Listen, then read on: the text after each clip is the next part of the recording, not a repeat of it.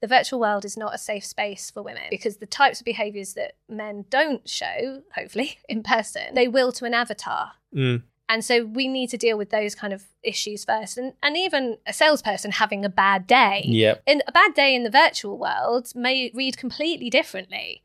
So Yeah, you true. might need to be extra Yeah. because you're not getting this sort of bodily language, these tiny little micro cues that we're all giving each other right now. You're nodding, so I'm thinking I'll carry on. You know, you're Yeah. smiling. I'm like, they like this. You know, that's really hard in Yeah. a virtual world. So are you going to have to have some emoji on your face that's going to Yeah. like lift up your smile even more? How that makes people feel.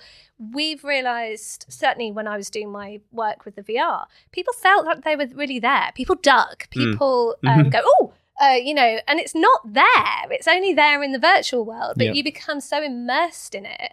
So anything that happens in the virtual world does happen to you in the real world. Mm. And so that's going to be a very complicated issue to deal with, like that regulation of human social interaction in the virtual sense. You know, we're going into it like, yay, you know, we can have all these experiences, or I can sell you a car online in the dealership. But there's a whole thing behind it Yeah. about understanding how customers want you to operate in that virtual sense. It might be really different than how they want you to operate in person. Hmm. So again, companies need to look at that before they jump. And and that's the kind of thing Seventh Sense can really bring hmm. that insight to understand the difference of how people want that interaction online. Welcome back to the CX Insider podcast. Today, Dr. Clare Mutzenich joins us from Seventh Sense Research, and we'll talk about using virtual reality and consumer psychology in tandem to enhance customer experiences with deep insights from the automotive industry that are sure to send waves across the CX strategy for all other sectors. Enjoy the conversation. Thank you very much for coming on the podcast, Clare. It's an absolute pleasure to have you. Would you like to tell us a bit about yourself and your career journey, kind of what brought you to here now? Yeah, um, so my name's Dr. Clare Mutzenich, and my career started, I was actually a teacher uh, first, and so Okay. 20 years of teaching sociology and psychology in a variety of different schools and was head of department. I'd got to the point in my career where I still love teaching and communicating about science, but I wanted to do more Yeah. science, be actually part of you know the academic world. So I applied for a PhD, and so I, I did a PhD in psychology. But I was always interested in making that crossover into industry. And the PhD that I actually applied for was in autonomous vehicles. Mhm. So, specifically, situation awareness in remote operation of highly autonomous vehicles. Wow. So, the whole thesis was about if a remote operator has to take over from a self driving car that's had some type of problem in its programming or a perceptual failure or navigation failure, how can we make that job easier for a remote operator who's Mhm. not there? Wow. because obviously, that's if you're huge. seeing information secondhand, there might be some kind of lag. Mhm. And when you're not physically occupying an environment, it can be very difficult to pick up certain Yeah. cues. There's also a time factor. So, Mhm. you know, an autonomous vehicle might be on a busy road. There may be, you know, people around it that are trying to communicate. And so all of these things make a remote operator's job very difficult. There's a lot of debate in the industry as to whether a remote operator should be there or not. Some people think it's it's completely unsafe. And then other people feel that it is the safety case for highly automated cars. Yep. Because if you still have a human in the loop, then it means Yeah. that you're you Why know, do they think they shouldn't be in the area? really for the factors of you don't have enough situation awareness to be able to make decisions Mhm. and also the cues that you're giving the remote operator are usually coming from some kind of telecoms link so if that fails and you're actually remotely operating the vehicle then that link fails you've lost the connection with the Mhm. car Yeah. so that could be really dangerous most of my work was involved with people making the decision so they wouldn't be actively driving the vehicle it Mm. would be a go no go type of Yep. decision that they could say it's fine carry on self-driving cars might stop because they see something in the road it's a, maybe a plastic bag Mhm. and so an operator could look at that through a screen or through a VR headset and could Hmm. say it's fine you can proceed Mhm. Um, but there are still some issues, like that plastic bag could be full of concrete. Like we don't know that, Yeah. do we? But those are the same kinds That's of problems we'd have in situ. Like we, when we were physically there ourselves, we'd have to make that judgment. Mhm. But a self-driving car can't because Mhm. it doesn't have that in its programming. Yeah. It probably does by now, Yeah. um, because what we're iteratively having to do is just go through and program all of these different types of edge cases into a self-driving car. But there's just it's like uh, impossible unknowns. Like how can you, you know, a car doesn't know that someone walking along the road dressed as a chicken is on their way to a fancy dress party. It just knows what a chicken is. It knows Wow. it shouldn't be on the road. That's a big so- chicken. Yeah. Yeah, yeah, Just yeah. malfunctions, Yeah, shuts yeah. down. I can't That's do it. And, and, and that's what it's programmed to do. That's the safety case. It's the minimal risk maneuver. Yeah. Stop. Yeah. You know, and so a human needs to still be in the loop to actually make that make that decision. And you work now with Seventh Sense Research. Could you tell us a bit about that company and what you're up to now? Yeah. So Seventh Sense Research is a strategic insights company. So we work with um, automotive, sport, and luxury clients to help them understand either how people perceive their products or use their products. It could be to optimize the way that Mhm. they position those products in the in the industry or through marketing and brand positioning. Mhm. And we we're quite different from a normal market research agency that do interviews or focus groups Mhm. because we use cutting edge research to get sort of more strategic insights so the emotions of how people are you know working Yeah. with your product or physically where they're looking so we use eye tracking technology to understand where people let's say if they're driving a new vehicle or you've got some element of product design Yeah. in your vehicle to understand how they're using it and then communicate with them you know you've said you didn't like this but you didn't actually look at this or Yeah, you yeah. know so it's, it's really good to get that feedback biofeedback but also Yeah. particularly with eye tracking people can look but not see so just because your eyes fell on a certain point it doesn't mean you Mm. actually processed it so i think companies are really interested from that extra level of insight that we can give Speaking of extra levels of insight into your customers, have you heard of ACF Technologies? With ACF's wide range of specialized customer flow solutions, from appointment booking to queue management and everything in between, they can provide all you need to streamline your customer experience and learn more like never before. Interested? Head over to acftechnologies.com to discover what the industry leaders in CX software can offer you. That's always interesting. and linking that back to the autonomous driving as well, um, you were talking about the driving the future surveys that you've been doing. That you got a new wave coming up for. Would you like to tell us a bit about how that looks and what that's actually kind of looking at? Yeah, so the Driving the Future is a three year study that we've been doing, and it's a huge um, sort of nationwide survey that asks people about their transport usage. Mhm. So, uh, how they get to work, um, you know, how often they go on public transport, what different kinds of public transport. But we also have a whole section where we ask them about their attitudes towards future transport, Mm. so automated solutions.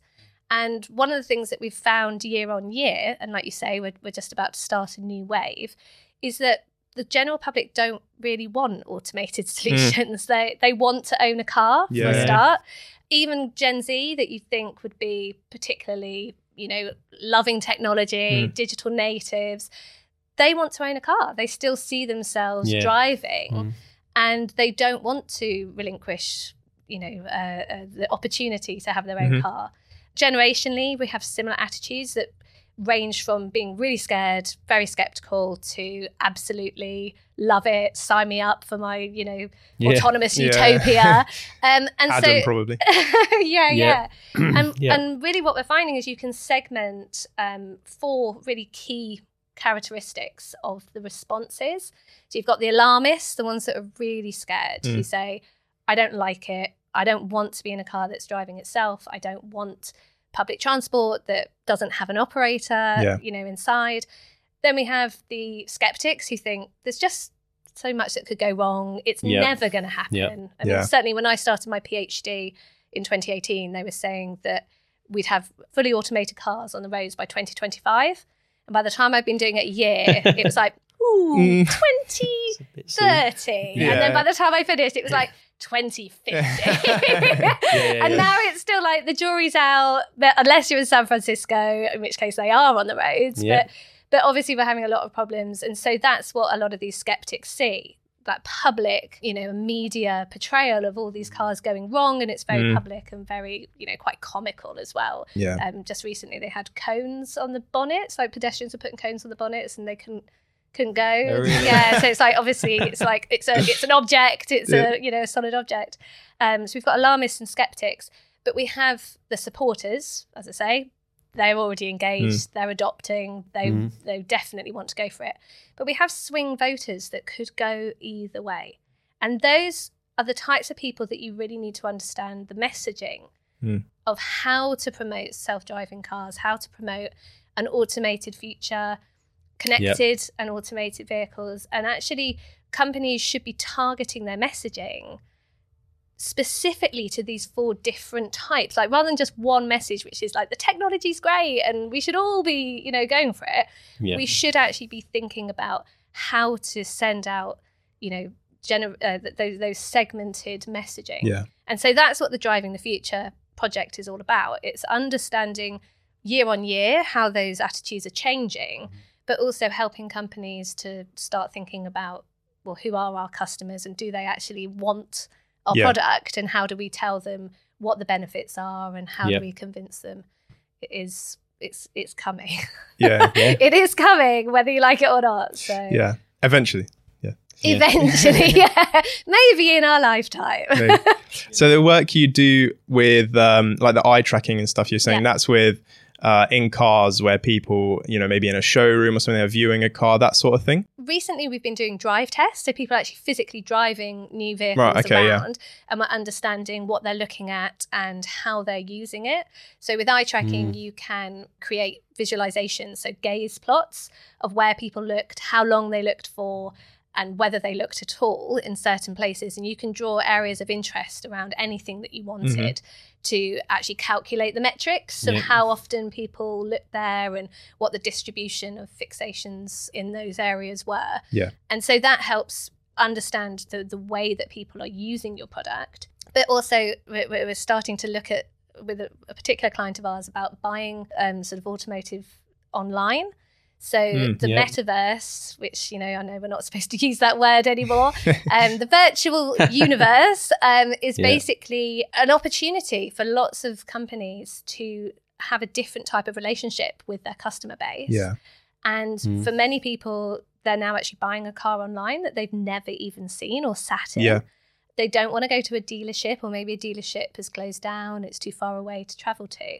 And so Yep. we're exploring possibilities of these virtual showrooms with some of our clients. Yeah, that's smart. I like yeah. And also experiences. Um, one of my big pushes in in the virtual world is for people who to have an opportunity to experience things that they've never able to experience. So it could be someone riding a Triumph motorcycle Mm. who's actually disabled, who would never be able to get on that that motorbike and drive it, but they might in the future be able to have that experience, you know, Right. in a virtual sense Yeah. Yeah, that's because you know there's there's a number of different ways that you can actually have it physically and emotionally Mhm. have the same or similar experience in a Yeah. virtual world. A few weeks ago, the team and I sat down to discuss Apple's new Vision Pro headset, but now we have the chance to talk to a real expert. So, if a brand is thinking about using virtual reality to tap into the emotional drivers of their customers, then what are the potential challenges of doing that? Because it doesn't exactly sound easy. And beyond that, is using VR to enhance customer experience even worth considering, or is it just another fad? Uh, yes, it's worth it.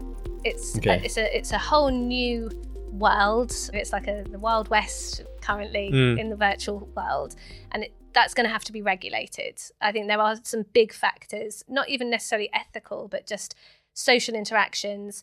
That we have rules that govern our social interactions and our social spaces when we're in person that we haven't yet learned Mm. in a virtual world. Yeah, so there are Yeah, lots of examples, particularly in terms of between men and women, where the virtual world is not a safe space for women. Um, because the types of behaviors that men don't show, hopefully, in person, they will to an avatar. Mm, And so we need to deal with those kind of issues first. And and even if we're you talked about like a, a salesperson having a bad day. Yep. In a bad day in the virtual world may read completely differently. So Yeah, you true. might need to be extra Yeah. because you're not getting this sort of bodily language, these tiny little micro cues that we're all giving each other right now. You're nodding, so I'm thinking I'll carry on. You know, you're smiling. I'm like they like this. You know, that's really hard in Yeah. a virtual world. So.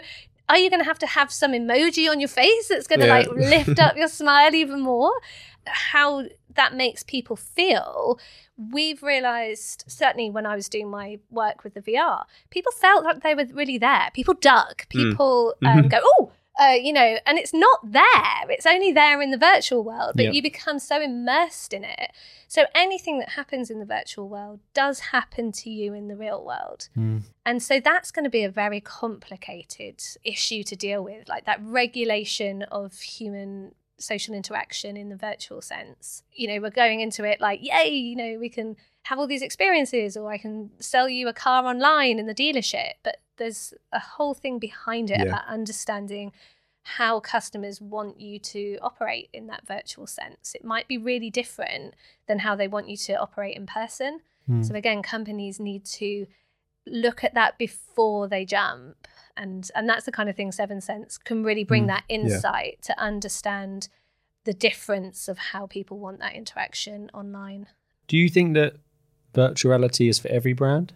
I think it depends what you think of when you think of virtual yeah, I, yeah. I guess I guess from Because From like augmented reality yeah. is you could have some element of being in the real world with some augmented features. Mm-hmm. Um, so certainly in automotive, you can have a virtual overlay of Mm. information about the vehicle on the dashboard that's sort of presented in a type of hologram or visual way. So that's that's kind of playing around with reality. Mm. The whole virtual reality could be changing your environment, you know, changing the world, portraying it in a completely different way. It doesn't Yeah. have to be a representation of the real world. So it really it depends how a brand interprets virtual reality, I Yeah. think, as to whether it's for them or not. hmm yeah, and I guess it depends on their whole sort of customer engagement model. Yeah. What does that look like? Do they have physical locations? Do they not? Yeah. Are they? Some brands obviously yeah just don't have physical locations at all, and they're not planning to. So yeah. I guess there's different considerations. Some yeah. work that we've looked at with avatars, um, so customer help with using an avatar. Yeah, yeah. Customers don't seem to mind them so much, but it's the actual salespeople that do. Oh. Because if they give them the wrong information, they're the ones that then have to unpick it. Mm. So it's it's also making your AI good enough, giving them the right information. Humans are very good with novel, unpredictable situations. You know, we use our initiative, we kind of interpret things, we pick up cues from other people. So you can you can definitely interact in a different way whereas any kind of AI or self-driving car just has a program Hmm. it's it's humans that have to deal with the after effects of that if if they've given the wrong Yeah. information or or if or if the customer's not happy they're normally really not happy then that it's an it's an avatar Yeah, I think it can probably lead to more discomfort and annoyance on the customer end because Yeah. it's adding more like layers uh, that could go wrong because it's not, you know, because human error obviously is a big thing. But Yeah. if you've got a professional who's in that role, they're going to be able to adapt to situations with other humans more Yeah. effectively. yeah and, and sometimes maybe just taking it away from the social situation so you know you might be dealing with a problem about i don't know your car or your handbag and a human obviously is going to have a certain protocol that they have to follow maybe they need to order a new one or there's going to be a delay etc and obviously you're going to be talking about that. But it's all the little things we do around the side Mm. being in british talking about the weather maybe or just understanding that person as a person that Yeah. human centered approach. Exactly. And not because you're reading from a script like oh this must be very challenging for you you know it's just yeah being having that empathy that human to human touch is very important and i think humans are very very good at reading when it's not authentic yeah. Oh yeah, Yeah. see straight through it. yeah It's- absolutely so yeah That's why just chat chatbots and things like that for a long time have struggled to take off because yeah they can be great tools of information, but the moment human emotional needs are not met, Yeah. frustration builds like Yeah, yeah, immediately. yeah. So and and Yeah. frustration aggression theory says that's that's a popcorn model isn't it it's just the moment you get frustrated aggression's not very far Yeah. behind Yeah. yeah, that's very true. Something fascinating that Clare does with Seventh Sense is going further than just qualitative research into actually quantifying the emotions of the people they study in these different scenarios. I'm curious, what methodology does she use to achieve that? And how does Seventh Sense make use of their complex research to craft better customer journeys? Well, let's say, for example, with luxury products, in, Yeah. there's a whole emotional sense that you experience when you have a luxury product. The way in which that you sensorily communicate Mm. and feel about that product is something that we can actually measure with biofeedback. So if you're going into a store and you're experiencing the smell of the store, the touch of the leather, Yep. and the the sensory experience as well as the emotional experience of buying the product is is really part of brand perception Mhm. and a lot of brands work with us either automotive companies or luxury brands to help understand what that brand perception is with their Yeah. clients, with their Mhm. customers, because that gives them a competitive advantage. If you can tap in to how someone feels when they hold your product. The- Our methodology is we can use biofeedback, so we can have EEG monitors. Mhm. We could have um, facial analysis. That's something that I'm exploring at the moment. So being able to actually sort of look at people's facial um, movements while they're looking at your products online. Yeah, like all the tiny different. That's right, yeah. And, and and obviously you can Mm. see where their eyes are, but also their facial interactions tell us a lot about Mm. human emotions. But then we follow that up with traditional methodologies. We're not ripping everything up. You know, we Yeah. ask people. We're human, we can communicate yeah. what we feel. The what we think we feel and how our bodies respond can actually be quite separate. Mhm. Um, and so we give that biofeedback by saying, Did you know that this is how your body was reacting? Yeah. why do you think that might be or what were your thoughts and Mm. what happens is people then become a bit more introspective and they tend to tell you the first thing it's a bit like going to the doctor you tend to say oh it's this it's this it's that and then just before you leave you go oh actually i've got this really bad problem here people often don't tell you the first thing that is the problem Sure. they either want to be polite or they they feel like it wasn't Yeah. actually that significant but if you can give them that feedback like it's really interesting because while you were actually touching that your body was was reacting in Doing this something. way Yeah. they then might say ah well it did remind me of a Mm. time and Mhm. and that's, That's not funny, isn't something you're going to get when you just ask people to Yeah. fill in a questionnaire Yeah. Yeah. you know it's Yeah, those yeah. levels that nuance of understanding human emotion and and uh, you know my first degree was in sociology i'm a psychologist you know i find it all fascinating i That's absolutely cool. love talking to people about the way they interact with with products Yeah. and Do you have any other findings that you've had through your research where it's just like something you didn't expect to find that Yeah. how people respond emotionally, like in a luxury or or a automotive uh, environment? uh, it's a sort of it, it's linked to remote operation and transport but i did a study over in san francisco Mm. with a company that were doing remote operation of forklifts Okay. and one of the things that i found really interesting and i think you know wasn't specific to the forklift element is that operators will find ways around the tech to still do what they want. Yeah. So the human factors element of how we interact with machines so Mm. human machine interaction hmi that is fascinating. So i wouldn't say it's revolutionary because whether it's the smallest bit of tech that we now see is really old people would always find the most efficient way to get around how to use it. Yeah. yeah. And i mean a, a key fa- um, point that loads of people often trot out is that people who are gamers would make really good remote operators because they're used to wearing the VR headset Mhm. and and you know spending Yeah. hours online because it's actually really hard to wear the headset. They're not very comfortable. Like most of my participants were really complaining after about 15 minutes, like because it can hurt your nose. The one I was using with all the eye tracking is a bit heavier than just a, a standard, you know, gaming one. But people say, why don't we get gamers to to do the remote operation? And the reason is why you don't is because gamers gamify everything. One of the key Yeah. things you do at that. Try and in a get game is around look for the hack, Yeah. right? It's the objective. It's like get there. It's not get there safely, get there doing all these training protocols that your company need to have in place so that they don't get sued. They're like, oh no, no, no, I didn't do any of that because that was very, very boring. And, you know, I found a mm. much quicker, efficient way of doing it. And so you know, gamers are by nature unconventional. And so they perhaps don't necessarily make the best operators that we need to act in a very regulated and predictable way. Yeah. So so yeah, and and your question about the luxury element as well.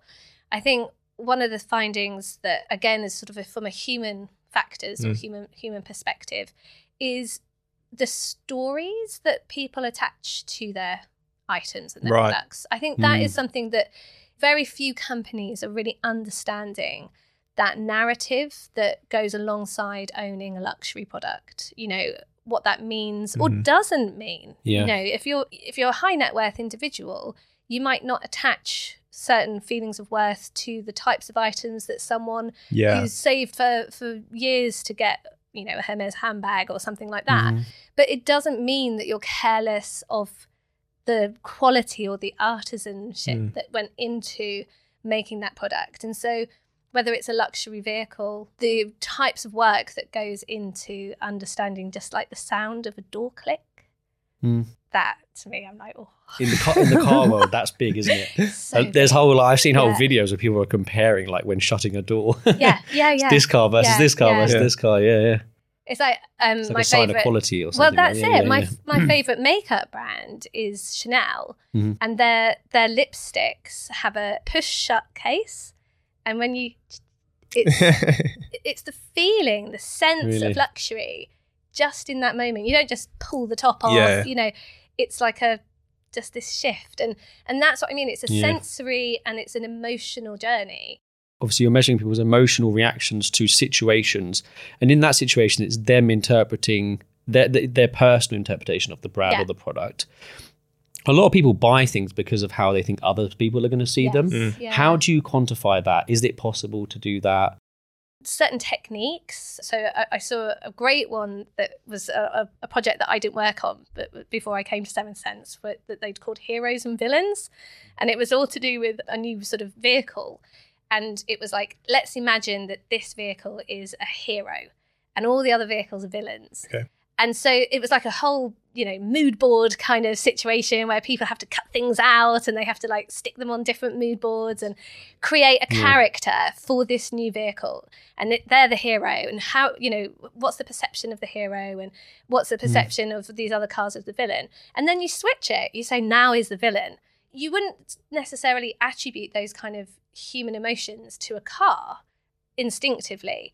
But when you think about how cars are marketed, it is about like this one's the bad one, this Yeah. one's the luxury one, this one's the naughty one. You know the Ford car, you yeah. know that little one yeah yeah yeah in Germany.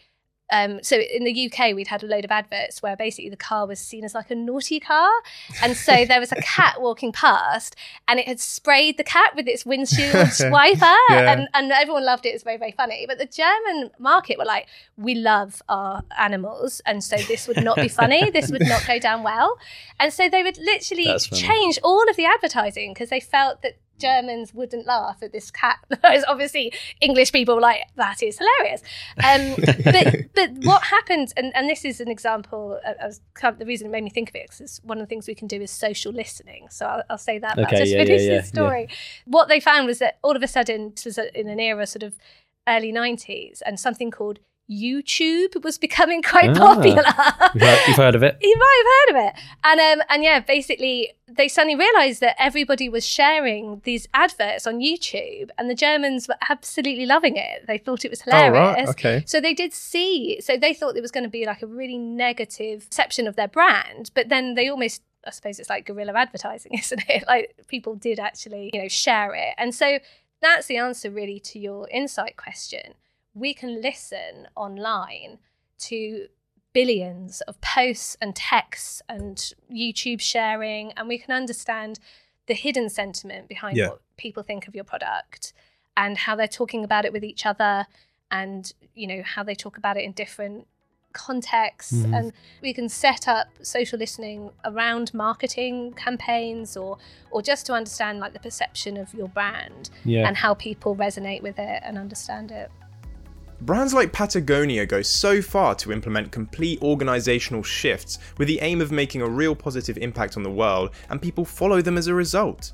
Their focus on corporate social responsibility creates a true emotional connection with the brand. And there are big changes happening in the automotive industry too, especially with the move to electric cars. So, how does Clare's work on autonomous vehicles play into that? Certainly, the current climate, we Mm. were talking earlier about sort of climate issues in Europe. The fact that many automotive companies are moving to EV brands. Yeah. and also with the self-driving cars you know that it's seen as being promoting sustainability. But self-driving cars actually they're not that great for the environment Right. themselves. You know the, the compute on board requires a lot of energy. And so although they're electric and connected and we can have fewer of them on the road when i've gone and spoken to younger people about my work their responses are very, very different. They're like, we Mm. don't think any cars should be on the road. I'm not looking for an automated Really? solution. And again, Yeah. going back to the Driving the Future study, that's one of the things that we're going to really ask about this wave. Thinking about this autonomous future, this shared and connected Yeah. electric future, does this fit in with your ideas of climate, carbon emissions, and Yeah. sustainability? And, and really trying to tap in a little bit to the generational reactions to this type of transport solution that we think is you know is removing that internal combustion engine necessity but they're like we just should just get rid of cars Yeah, yeah. you know which obviously a lot of our clients do not want to hear that's not the that's not the message and Yeah. that's not the answer but understanding that and like you say understanding what your brand can do to offset those worries of Mhm. that generation particularly but trying to make things that aren't just knee-jerk reactions Yeah. to to greenwash your brand or Yeah, exactly. Yeah. Like corporate social responsibility Yeah. has been a thing for a long time. The brands that seem to have had most result from implementing those are the ones that truly commit to it. Yeah, like they just sort of burn the bridges and they say, right, we're going to go this way and this is where Yeah. our brand's going to Yeah, be. exactly and then like people follow. Patagonia. Yeah, Patagonia Yeah. is a good example, but like they just they just commit to it and they really make Mm. it happen. And then people do follow. It might Yeah, take time and it's yeah. risky, but they they follow. I guess though they have the name and the brand already. I think it's difficult for, you know, I speak to a lot of startups in this in this oh, domain. Oh yeah, of course. And quite frequently they already have that integrity and Yeah. that commitment personally.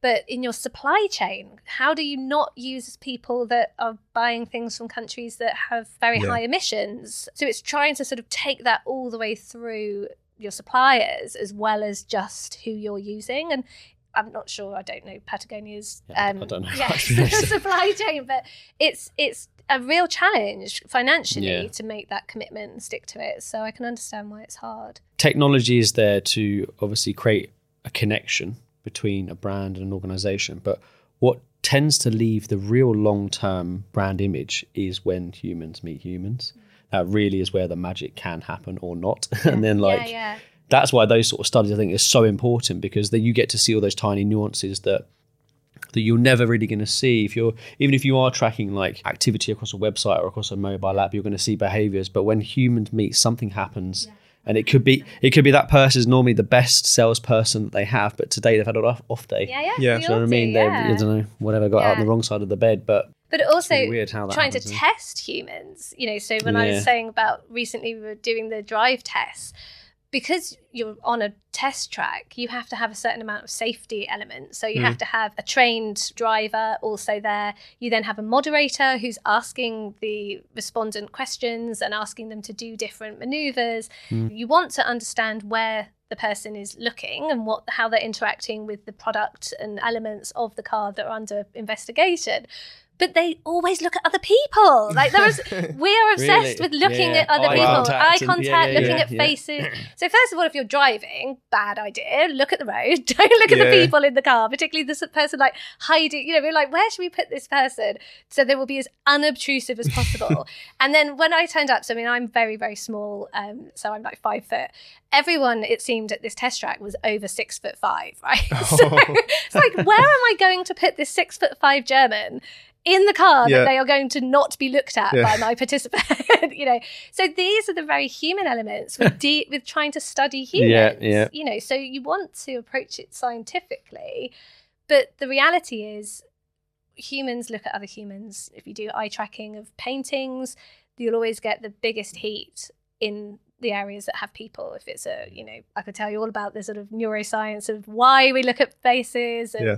why we see faces in clouds and all stuff like that. but essentially, we are evolutionarily adapted to look at each other, to pick up communication, social interaction cues. That is very nature of being human. And like you say, Mm. we need to tap into that when we're trying to sell to humans and not just on a commercial or a capitalist to actually help understand why might this product make you feel a certain Yeah. way Yeah. and why shouldn't it you know we could say lots of political things about capitalism at this point let's not go there but understanding how the sentimental feel of something you own is more than just because it looks good or Yeah. because someone else has it and doesn't have it it's also it could tap right back to your childhood or Mm. you know the Yeah. moment you were able to buy something etc so so i believe in in understanding that Yeah. But you've also mentioned like how obviously sometimes humans just are just unpredictable and you can't actually tell what they're going to do, how they're going to react, how they're going to feel. To an extent, we can measure, you know, like you said, you're able to quantify human mm. emotion and stuff like that. And the industries you work with, you know, luxury, automotive, are very much sensory mm-hmm. experiences, things like that. Do you think there's still value in using human emotion in to shape a customer journey in other industries, maybe like banking or or places where there there's maybe less interaction? Do you think it's still really important? Yeah, I, I think particularly with banking, money is an item, but money also has a sensory element, like what money can buy and how money feels, and you know, and and the range of human emotions. Like some people feel disgust and Mm. revulsion around money. You know, they're very rejecting of it, and other people they want it. It's like a, a sort of envy. You know, all the seven deadly sins or Yeah. whatever.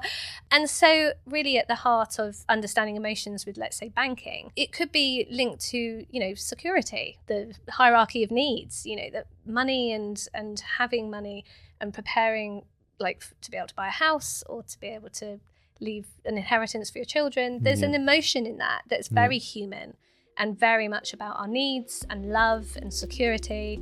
So I, I think that psychology is is vital.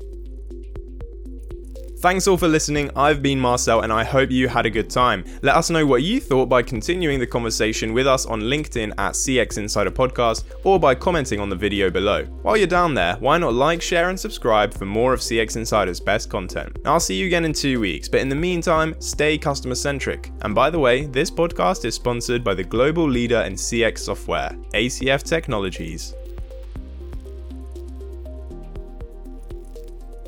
Can you recall what the worst piece of advice you've ever gotten is? Never let them see you cry. Okay. Yeah. It's it's that whole thing of like we are emotional people, we're Yeah. humans. This idea of that you should be like a robot. You know, I work with robots. I'm a human, and that's what's the, that's what's good about me. So, That's yeah. great. What about the best piece of advice?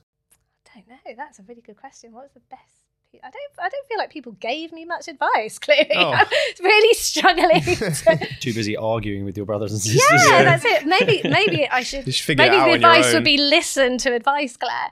Um, this is just such a good piece of advice. It was stop saying "I believe" at the start of questions. We know you believe it, so why are you telling us? It was just such great writing advice. You Yeah. know, like I think, I believe, or we believe. You know, and it's we know. Yeah. So Yeah, just yeah. so really cutting down on your writing and just having the information. You know, make the point, get to the point. Stronger statement. Yeah, yeah. Cool. Actually, I think I do remember my dad saying, "Get to the point, Clare." So that was probably some early advice. Links together. Yeah. yeah, yeah. Probably could be the theme of this podcast. Get to Yeah. the point. Get to the point. Get to the point, Clare. Okay. Um, do you prefer summer or winter? Excellent question. I prefer winter for the clothes and summer for being outside. Perfect. Same. Would you rather lose your sight or your memories? Well, my brothers and sisters say that I'm a memory stealer. So if I lost my memories, I could just steal everybody else. What does that mean? Like you, you that I supposedly remember things that happened to Yeah. them, right? Yeah. Which isn't true. I mean, I'm a psychologist. I've studied memory. I understand about that. You know, memory is a process where sometimes we incorporate other people's information, like post-event Yeah. information. But I can always give evidence as to why I know it was me. You can imagine this is quite a contentious subject in our family. So, so I, I would rather lose my memories because I can just steal other people. Okay. Fair enough. One other quick question then I had is what was it like growing up with six siblings? Mm, hard work. But that I think that's probably what they would say about gr- growing up with me. Yeah. Do you know it teaches you the value of your voice. And all of us have a very, very strong sense of fair play. And I think that came from my parents having to govern Yeah. you know, between the top end and the bottom end and the, the- all the arguments in between. It definitely was certainly an experience growing up. And, and as a family, we're very strong and very committed to each other. So Mhm. that, that's Amazing. great. There have been a few issues over the years and knowing that you've got all that back. Yeah. yeah, it's good. That's cool. You have an interesting surname as well. Where is where does that come from? Mutzenich. Yeah. That's that's my married surname. Oh right. So my husband's family are German, but he's Australian. But I realised I think we'd been dating for four years before we got married, and I had to learn how to say it on my honeymoon. I realised I just not said it for four years, just sort of. That's funny. yeah, so Mutzenich is um yes high German. I've been told by an old student. okay. What's your favorite drink? It can be alcoholic or otherwise, or both. again, it does make a difference where you are. So Yeah. if you're like on holiday, sitting by a harbour, it's got to be a beer. But most of the time, it's probably champagne. Okay. But then definitely red wine because I was an au pair in France. It makes a difference as well, like the glass that you have it in as well. So yeah, I'm quite a sensory You're a bit of a- person. yeah. Yeah, yeah, yeah. Nice. Okay. Do you have any stories of when you've had a really awful experience as a customer? What made you feel really bad about an interaction with a company? You don't have to name them. I will name them. Okay. or, yeah. So before I was getting married, I was like, I'm going to buy a handmade bra from Rigby and Peller. And so I was like, I made an appointment. And in my mind, I was going into this back room. We were going to look at swatches and fabrics and we were going to craft this beautiful bra. And I'd, I'd really like bought into this whole experience before I even got there, Right. you know, understanding. And I mean, they were like 700 to 1000 pounds you know to have this custom made bra. Mhm. and so i was like right you know i'm going to really enjoy this. And went to the store in knightsbridge. I'm so angry about this. If she still works there i hope she gets fired. Um, but literally i got there and when i went in no one even looked at me. And so eventually when someone looked up um, I said, "Oh, you know, hi, I've, I've got an appointment." And I thought, now it will start. Like now, now this Yeah. experience will start. And they said, "Oh, right." And then again, very little. Sort of just got left standing there. I sort of moved a few bras, looked, at, you know, Yeah. what's what's happening. And then they said, "Oh, we think there might be a problem. You've gone for the custom bra." And it was literally like one of those pretty women scenes. They were like, "They're very expensive," Oh, and. I was like. I know they're very expensive because that's why I booked it. And so then they were like, okay, fine. And then they basically just took me into one of the changing rooms to measure me. And then the girl had a snotty tissue in her sleeve that Oh, she kept gosh. pulling out and blowing her nose and then pushing the snotty tissue.